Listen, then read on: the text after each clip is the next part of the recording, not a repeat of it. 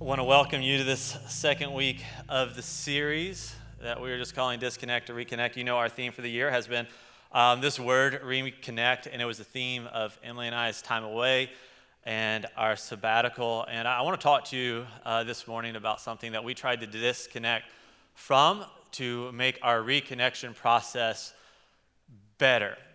Um, I'm going to kind of preface this with saying that this message is not a new message for some of you who have been with us for several years now, because a while back I did a series, a four part series on technology. Um, but I wanted to revisit something just because uh, if you're like me, um, I forget what I ate for breakfast yesterday. Um, but this is the topic I want to talk about this morning is something um, that I feel need to be, needs to be revisited occasionally, although I may not revisit this exact message again like I did this morning. I've made some tweaks to it. I try not to repeat myself uh, in the same way, but we have enough new people, and this is a, a, um, a, topic that I think needs some revisiting here.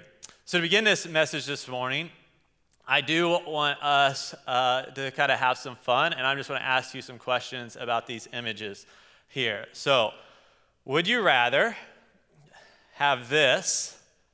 Right, you see this kind of dinner going on, this family dinner here with all these devices uh, at the table, or would you rather have this?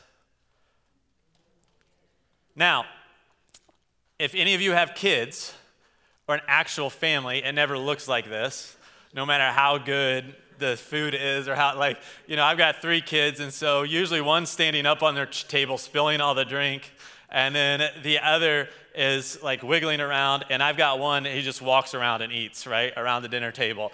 So it never actually looks like this. Um, but we are kind of a device, we are a device free family when it comes to dinner time, and we do try to have family dinners together. Just know if you are a, an expecting parent um, or are starting to have kids or just think like it should look like this, it never really does. But um, would you rather, right, have the first one or this one? What about this? right? You, you laugh. It's funny, right? Because it's true. Would you rather have this, right? Or this?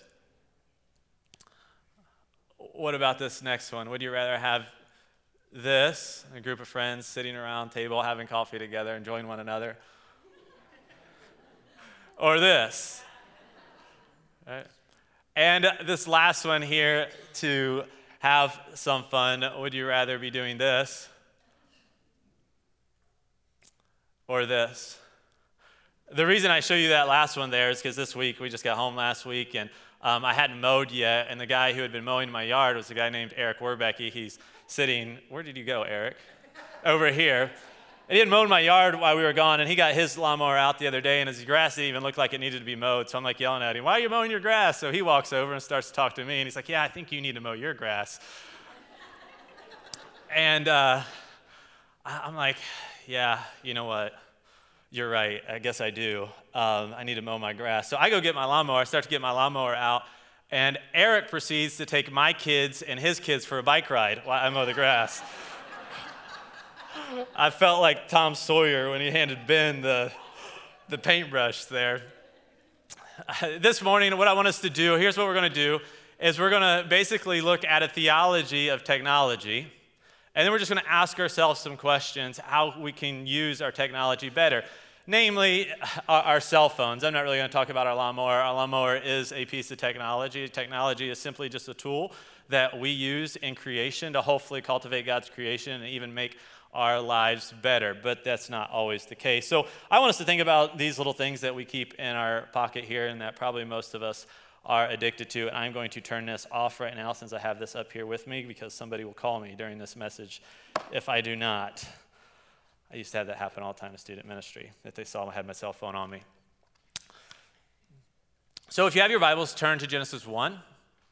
Genesis 1, beginning in verse 26 uh, I just want to show you something here when it comes to technology and our understanding of it. This is Genesis 1 26, and this is God creating us. So then God said, Let us make man in our image after our likeness, and let them have dominion over the fish of the sea, and over the birds of the heavens, and over all the livestock, and over all the earth, and over every, every creeping thing that creeps on the earth. And so I highlighted make here for you. Uh, what we discover is in the Bible that we are created in God's image. And we discover this after God has basically made and created everything. He then makes us, and He says, I'm going to make people, Adam and Eve, I'm going to make humanity, that's what Adam stands for, in my image. Well, what we discover at the very beginning in Genesis is that God is creator, that God is maker, that He cultivates, that He does things, that He creates things, He breathes things into existence. He, he takes things and He makes them new, He arranges them, He, he uh, uh, uh, plants a seed and it grows, like whatever that might be. And then we discover that we're made in His image, and that's loaded with a lot of different implications. But one of the implications that that entails is that we too are makers, that we too are creators, that we take what we see in creation and we fashion them into tools or technology, and then we use that tool, those tools or technology to cultivate creation, hopefully to better it, to better our lives, to build up in the garden in uh, this instance, or to build out in the city, or to do whatever we do in our lives, we are going to make or we are going to use technology. The problem that we discover as we continue in basically the history of the world is that we don't always use our technology for the right things. We don't always use them for the best things. Technology was given to us, or the ability to do technology, the ability to make, was given to us for God's good purposes, to give life, but often we use it to take life. God gives us the ability to create, to do different things, so that we would bring people together, but often we are discovering that we are now using technology to isolate people or to isolate ourselves. And so technology was given to us, or the ability to create technology was given to us for our benefit, but we also often use it for our detriment. And so we have a history, just the human history, just you can just look at it and you feel it, probably even within yourself, that this thing that was given to us, often uh, that we want to use to bring ourselves together, um, ends up separating or isolating us as we look at the rest of the story and the sin that is going to enter into the garden, which is kind of where we need to move on to here. And so, if you know the story, what happens is that God gives Adam and Eve this ability to create. We are, we are image bearers in the sense that we are creators, that we are makers like Him, but we are also told not to eat of the fruit of the tree of good and evil, knowledge of good and evil, but we do that. And So Satan shows up and we do that, and the world is corrupted, right? Sin enters into the world, and um, corruption enters into creation. So this ability is then corrupted, and these tools that were primary, or the ability to create tools that we want to use for good and godliness, not now are not always going to be used for good and godliness or godly behavior. And so in Genesis 3, skipping over to Genesis 3, uh, verses 7 through 10, we see this. We see, we, we see the way that Adam and Eve behave here after the fall. Then the eyes of both were open, so this is after they ate the fruit, and they knew that they were naked, and they sewed fig leaves together, and they made, so there's this idea that they are making right now themselves loincloths. So what we have happening here is that Adam and Eve sin, they go against God's wishes, and immediately, what do they then try to do? They create, right? They do technology. They begin to make. They actually do the thing that they were created to do, and they begin to fashion for themselves clothes. There's nothing wrong with clothes. I'm glad that all of you are wearing clothes right now. It's a, it's a good thing. It has practical purposes. You would be cold if you didn't have clothes on. All right, some of you are making a statement today for our picture, or you wanted to look a certain way for the picture that we are about to take. All of that is good, it's not bad. So there's a practical reason for clothes. But now watch what Adam and Eve are doing with theirs, though. What, look at what they're trying to do with their new technology that they discovered that they needed after the fall. And they heard the sound of the Lord and the, gar- the Lord God walking in the garden in the cool of the day, and the man and his wife hid themselves from the presence of God, or the Lord God, among the trees of the garden. But the Lord God called to the man and said to him, Where are you? And Adam said, I heard the sound of you in the garden, and I was afraid because I was naked, and I hid myself. So, Adam and Eve had this opportunity to use technology uh, for good or for whatever they might use it for in this instance. But instead, what they are going to use it for is to hide from God. They realize that in front of this holy God in this situation that they are sinners and they're carrying this shame around for disobeying God. And so they fashion clothes. I, you, you kind of wonder what it looks like, maybe, but I, I don't know. But they, they fashion clothes to cover themselves up. But they are covering themselves up so that they don't have to be near God, so they don't have to be in the presence of God, so that they can hide from God. So they the very first use of technology that we see human beings making in the garden is actually a piece of technology to keep themselves away from God. And the truth is is that you can do the same if you're not careful with technology that you can use it to hide from God. You can use it to hide. You can use it to stay away from things or people or places that would be good for you. Cain and Abel are Adam and Eve's children. In that story, uh, Abel is a farmer. He's a shepherd, is what he is. And so he kind of shepherds um, sheep. And uh, it comes time to give God a sacrifice and to go to worship God. And Abel takes his sacrifice to the Lord and he sacrifices his sheep to God, and God is pleased with Abel's sacrifice. He has a brother named Cain. Cain is described as a worker of the ground. So he's actually described as a, as a gardener, the same as Adam is described as Adam is a gardener. And so Cain has kind of taken over the family business in that way, or the family trade, whatever it might be. And so he's working the ground, and he goes and takes his sacrifice to God, and God rejects his sacrifice. And if you read the story, it's kind of a weird story. It's like, okay, why does God receive Abel's sacrifice, but he doesn't receive Cain's? We're told that Abel's is kind of the first and the best, but we're not really left out if Cain's wasn't. And, and it's a weird story as you're just kind of reading through Genesis and you're trying to figure out, like, what is going on here? Why does God choose Abel's and not Cain's? And if you know the story, what happens is Cain gets really jealous of Abel and God receiving Abel's offering but rejecting Cain's offering.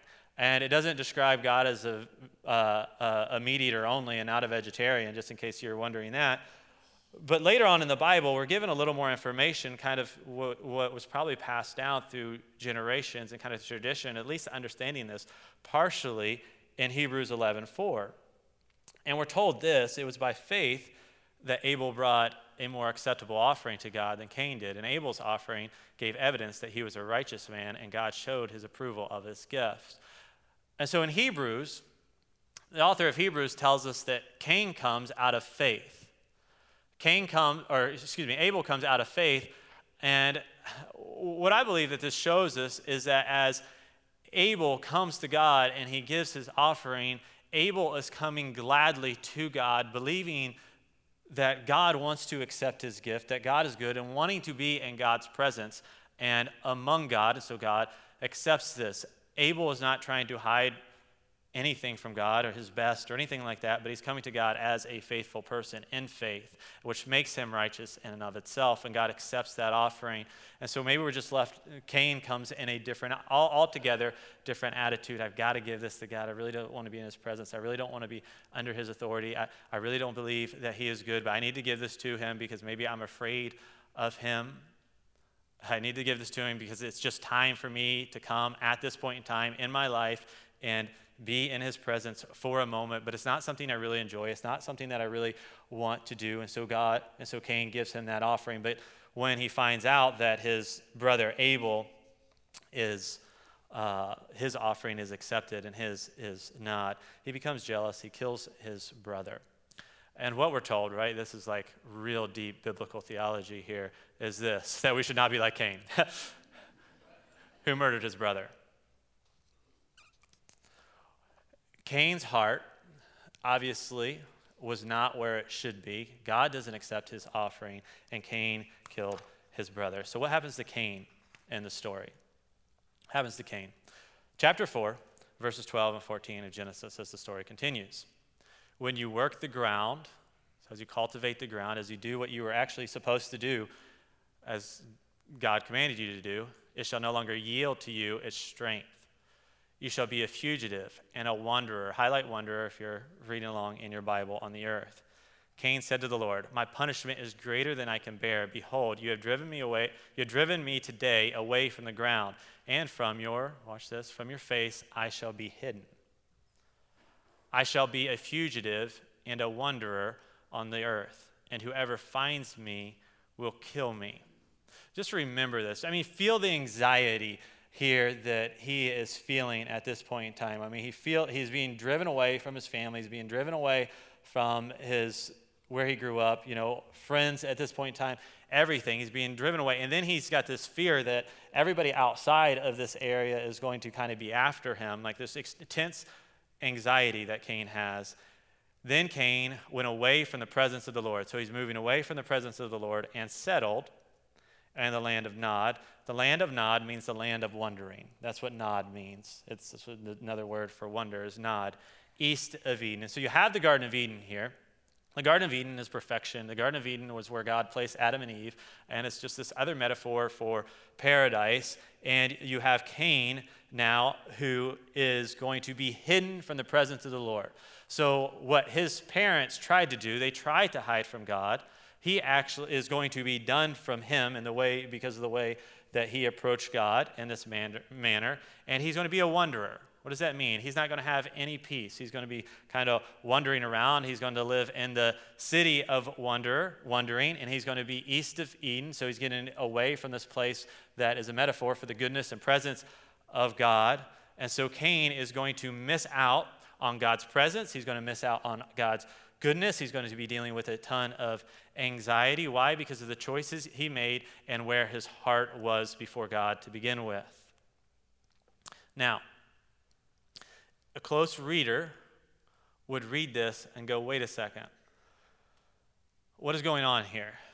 Cain is both a wanderer and a settler. So he's going to wonder, but he's settling. It, those two things don't seem to go together, do they? So, which is it? Is he somebody who's going to kind of just wander around, or is he going to settle somewhere? What does that mean? Well, he does settle. He builds a city. He and his descendants, they build a city. They're going to build a city in the land of Nod. And so, what we discover as you read through the scriptures, especially early on, uh, as you see people interacting in the cities, cities are basically places that do not honor God. They are places of uh, moral decay. They are places basically where people try to ignore God. The Tower of Babel is one of the first cities that we see doing this when they are trying to ascend to God themselves, believing that they can become like God in those ways. And so they're going to build up to God and so forth. That's one of the things that we discovered. John Dyer, pastor and theologian, he has this to say about what. Um, uh, let me let me back up and let me show you this so you can actually see it here. Um, and I want to tell you what John Dyer has to say about all this. So here's what we see Cain knew his wife, so he settled, and he's going to have a wife, and she conceived and bore, e- bore Enoch. And when he built a city, he called the name of the city after the name of his son, Enoch. To Enoch was born Irad, and Irad fathered so and so, so, so it goes on, Adah, and bore Jabal. And he was the father of those who dwell in tents and have livestock. His brother's name was Jabul, and he was the father of all those who play the lyre and the pipe. Zillah also bore Tubal Cain. He was the forger of all the instruments of bronze and iron. And so, what, we, what you see here is you see them settling. You see them settling in the land of Nod, and you see them building up a city. Cities stand for basically moral decay, places and people that are trying to ignore God or become like God and replacing God basically with the technology that they are using. And so this is where I want to show you what John Dyer helped show me as I was reading through this and studying this. And he says what these people are doing is that they are busying themselves doing basically three things. Basically, three things all civilized people do, by the way. They're going to farm because they need to eat, they're going to do art. Right? We are creative people. We are made in the image of God. We look around creation, isn't it a beautiful place often at times? And so we, as people, we are also artists, and they're making metal tools. And so they're making technology to help cultivate everything that they do. And our image flows through this. This is part of being made in the image of God. But John Dyer points out, rightly so, the reason that they are doing it, though, is not so that they can draw closer to God, but because they are trying to distract themselves from God. And the truth is, is that we use technology right now in the same ways. We really do. We use our cell technology not just to hide ourselves from God, but often to dis- distract ourselves from the goodness of God. And we see it in the scriptures, and we can be like Adam and Eve, where we try to hide, or we can be like Cain, and we can try to distract ourselves from the goodness of God and what He would have us to do with our technology. And so now that we're at this point where we kind of have a theology of technology here, and how it can be used or how it can't be used. It can be used for good, or it can be used to distract ourselves, or it can be used to hide from God. I just want to ask you this question. This is I was actually curious about this this morning when I was thinking about it, and just be honest, right? Just curious. Like, who feels like they are addicted to this right now? Here's a real question. This is really how I wanted to ask it. Who really, I mean, there's no shame in this. Like, let's just be like, if this is this is a real question, who's not addicted to this? That's kind of, that's pretty good. Yeah. Like, who, when this is set down somewhere, like you're not wondering what's going on with this thing, right? I mean, that's what I mean by that. Like, who does it? It's not like got a magnet on it or something. I, I think I think a majority of people anymore are addicted to these things. Like it's become part of them. And so I, I just want to ask a series of questions this morning, and I'm asking these questions um, not to shame you in any way. I'm not interested in that. But simply to allow us to think about this really incredible piece of technology that God has given us in a godly way and hopefully to make good and godly changes in your life that will allow it to be used f- for your good and not your hindrance. And so, let me ask you this question. I'm going to go through kind of a series of relationships here and see if it's helping or hindering you.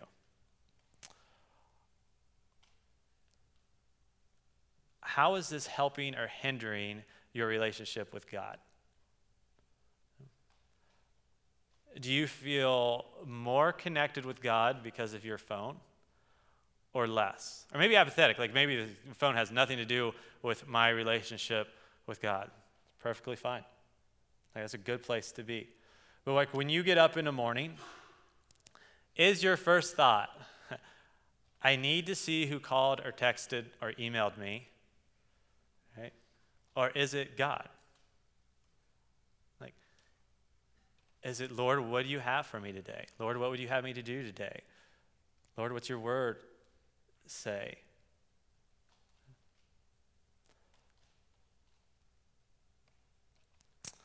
Helping or hindering your relationship with the Lord. What about your spouse if you're married? Let me ask you this Would you rather have this or, I can't show that.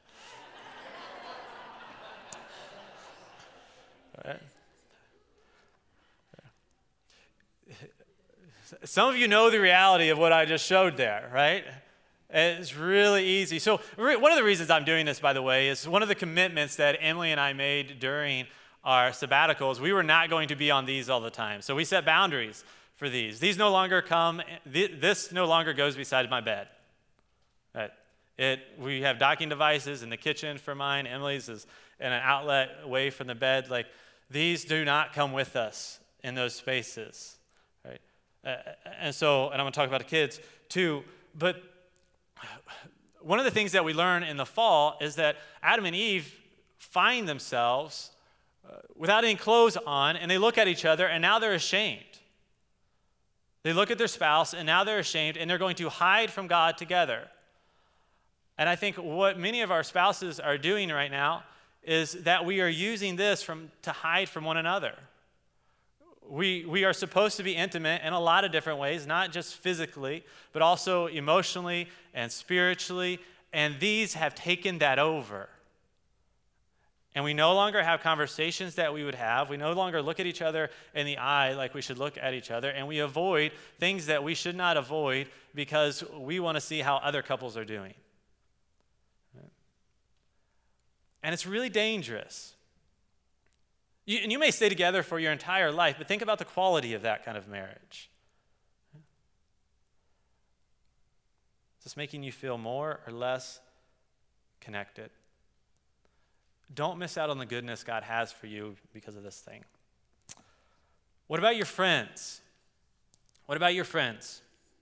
Uh, really interesting thing is so, in Adam and Eve's, in, in the creation story, we see that Eve is taken from Adam's side. And so she's taken out of Adam's side and she's basically set beside him. And he says that she is flesh of my flesh and bone of my bones. And Adam is taken out of the ground. And so what you have is this kind of very organic relationship there. Like they're kind of a one flesh, they're taken out of the ground, like they're connected in a way that's very, very personal and, and, and very deep. And so, God, in the marriage relationship, he, there's this idea um, that you're interconnected in that way. But I, I believe that you're interconnected, in, like humanly speaking, in that way as well, that we all need to be close to each other. And so, God, out of the story, um, he basically says, he, he, by the way, he says everything is good up until this point. The fall has not happened before he says this, but he looks at Adam and he says it's not good for man to be alone. And so then he creates Eve out of Adam. And so like there's this one fleshness there. And so there's this idea that flesh should be close to other flesh. That should happen in a marriage, but I also think that should happen with friendships.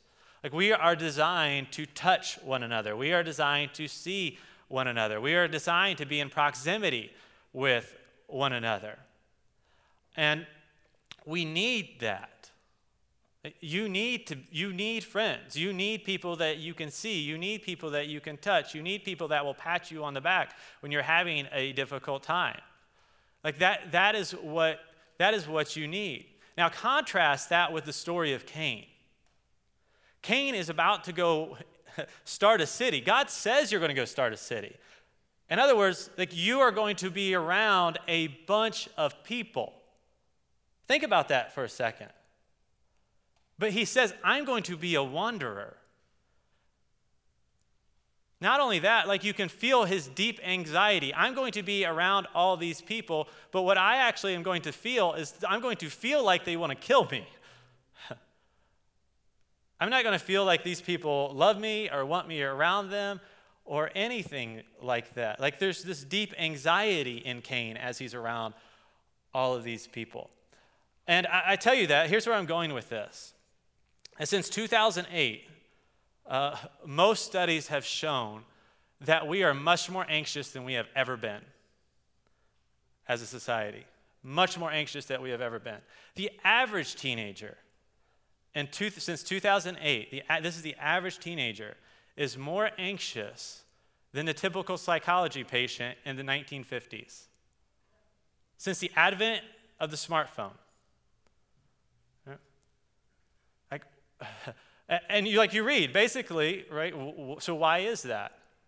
Well, one of the big ideas is we are less socially connected. We are not more. And handing this to somebody, whether they're a teenager or an adult, does not make them more connected. It actually, studies show, it makes them more disconnected. It's, it's crazy. Right? Now you're thinking, I just hate iPhones.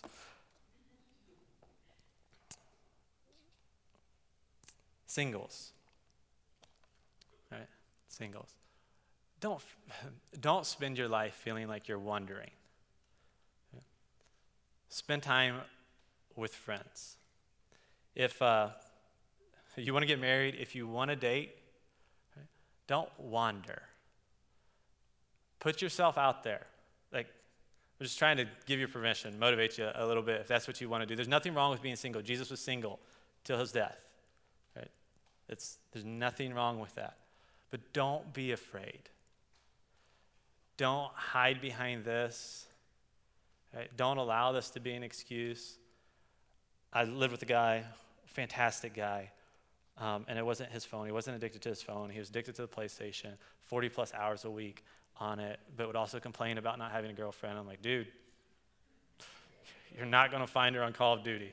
Like, you know? Like, I'm not against like finding like like online dating like is real. We, there's people in our church who met each other like through like an online dating website. Like, cool with that. But get off the website at some point. Right? You can do it. God wants you to do it. It's okay to put yourself out there, and you're going to fail sometimes. Just don't, just don't wander. Don't, don't get to that place where you just feel like that. Have faith, like Abel. Be bold. And then, parents, ask you this question right?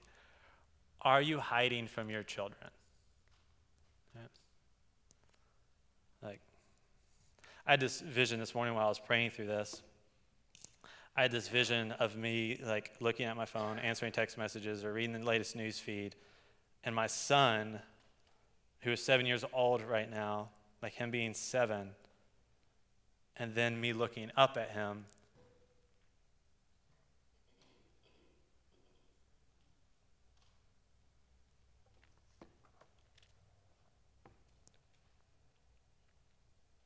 As an adult.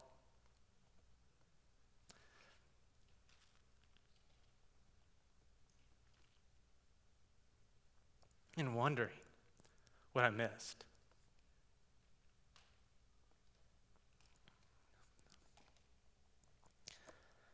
You ever thought about that?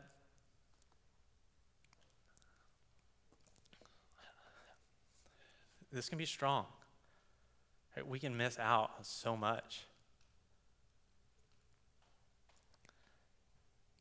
Be careful. Don't miss out on enjoying shaping the people that God has given you miss out on being with the people that God has given you to be with.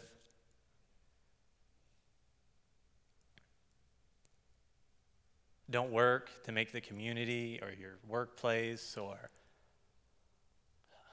everything better while ignoring the people that God has given you that are right in front of you, that are your greatest investment your family, your friends, your children. Be careful. As we look at the scriptures and some of what we've seen this morning, I think there are two distinct choices that we can make.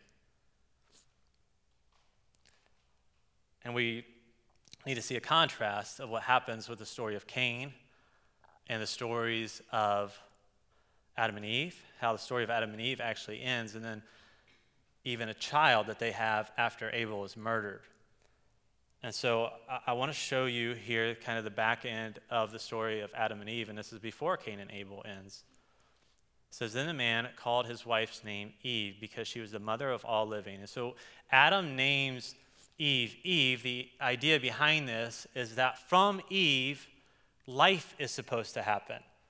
Like Eve is supposed to give birth to life. That was God's goal for humanity. That was God's goal for Eve. And so God is, I think He's very pleased with Eve's name because he, she's the mother of all living, and God is for life. Like He's for us doing and enjoying His creation and the goodness that is there. And the Lord God made. Watch this. So God, so Adam and Eve made for themselves clothing, right, to cover themselves up and to hide from God. God comes back to them and watch what God does. God says, I'm going to make for Adam and his wife garments of skins and clothes. So God comes to them, he looks at their clothes and go, uh uh-uh, that's not working. Right? That's not good enough. That ain't going to keep you warm. that's not going to work. And God gives them an upgrade here. He's not against the technology, He's not against them covering themselves up at this point. He knows they're going to need need to. What God is against is Him using them, using that technology to ignore Him and to hide from Him and not to be close to Him. Now, watch this. God uses technology to give life. God wants to use it to give life.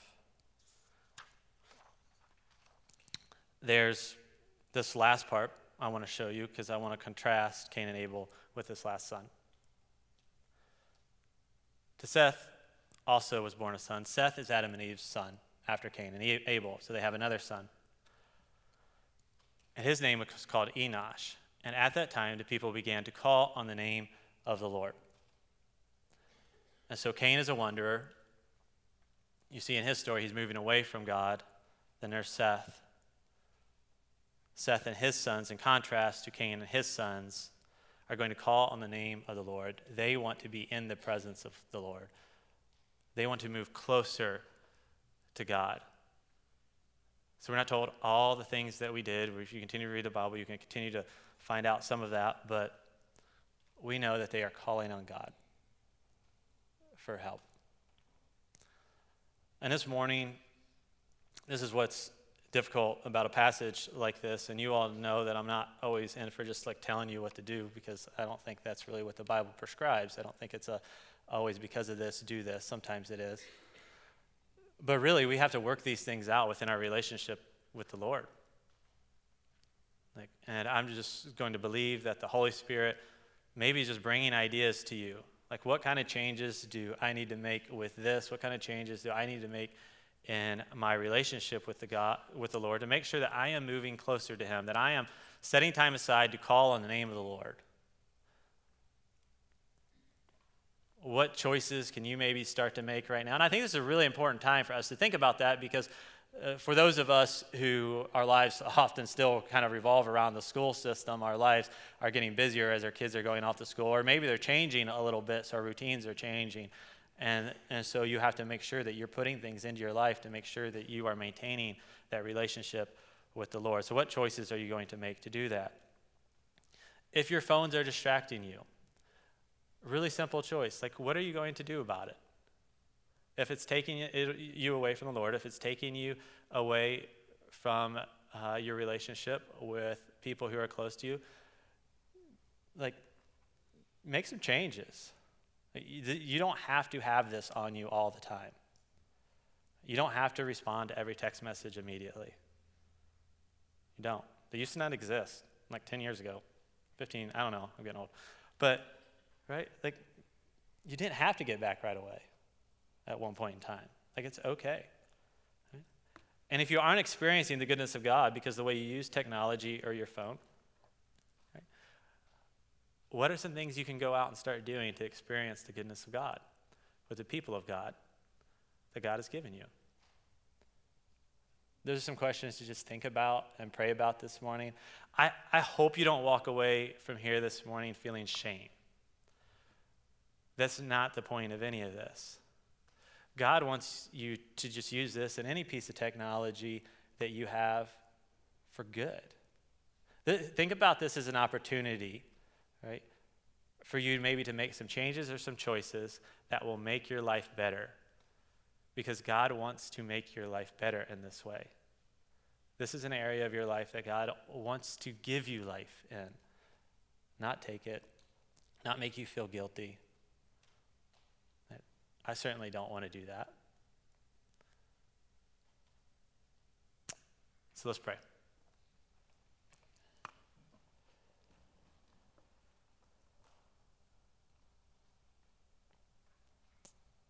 Father, we pray that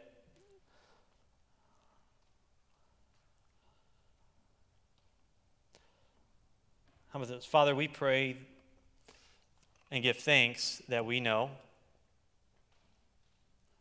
that although we don't always use our technology that we have for good, that you forgive the ways that we have been using them, using it, if we are trying to hide or distract ourselves. I pray, Father, that you would help us just to bring to mind and uh, put into our lives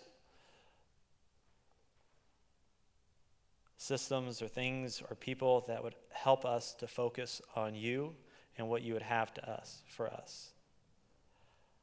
I pray that you would help us to start taking steps that we might need to take just to better our lives, to live with people that you've given us to love, to encourage, to care for. Maybe even correct sometimes. I pray that however we use our technology, whether it be our phones, computers, TVs, that you would help it to give us life, not to drain it.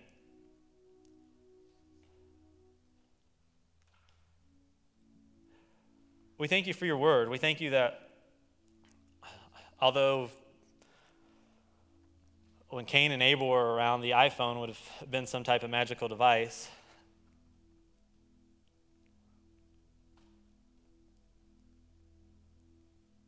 That we see in your word that we see our nature. We see that we haven't changed a lot. We see that we have a lot of the same struggles, a lot of the same proclivities. And that you give us your word to teach us about ourselves, where our hearts are.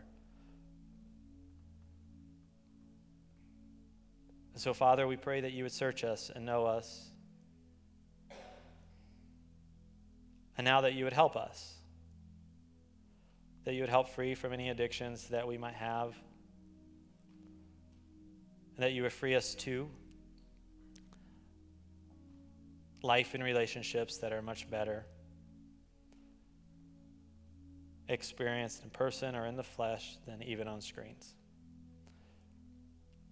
I pray, Father, as a pastor and as a church that uses technology to reach people and to stay connected to people, that we do give you thanks for the technology that we have and the way that it does keep us connected, and that you would help us to also manage, organize, and understand how to use, whether it be our phones, our computers, our cameras that we have in here, and everything else to bring you glory and to do good for other people.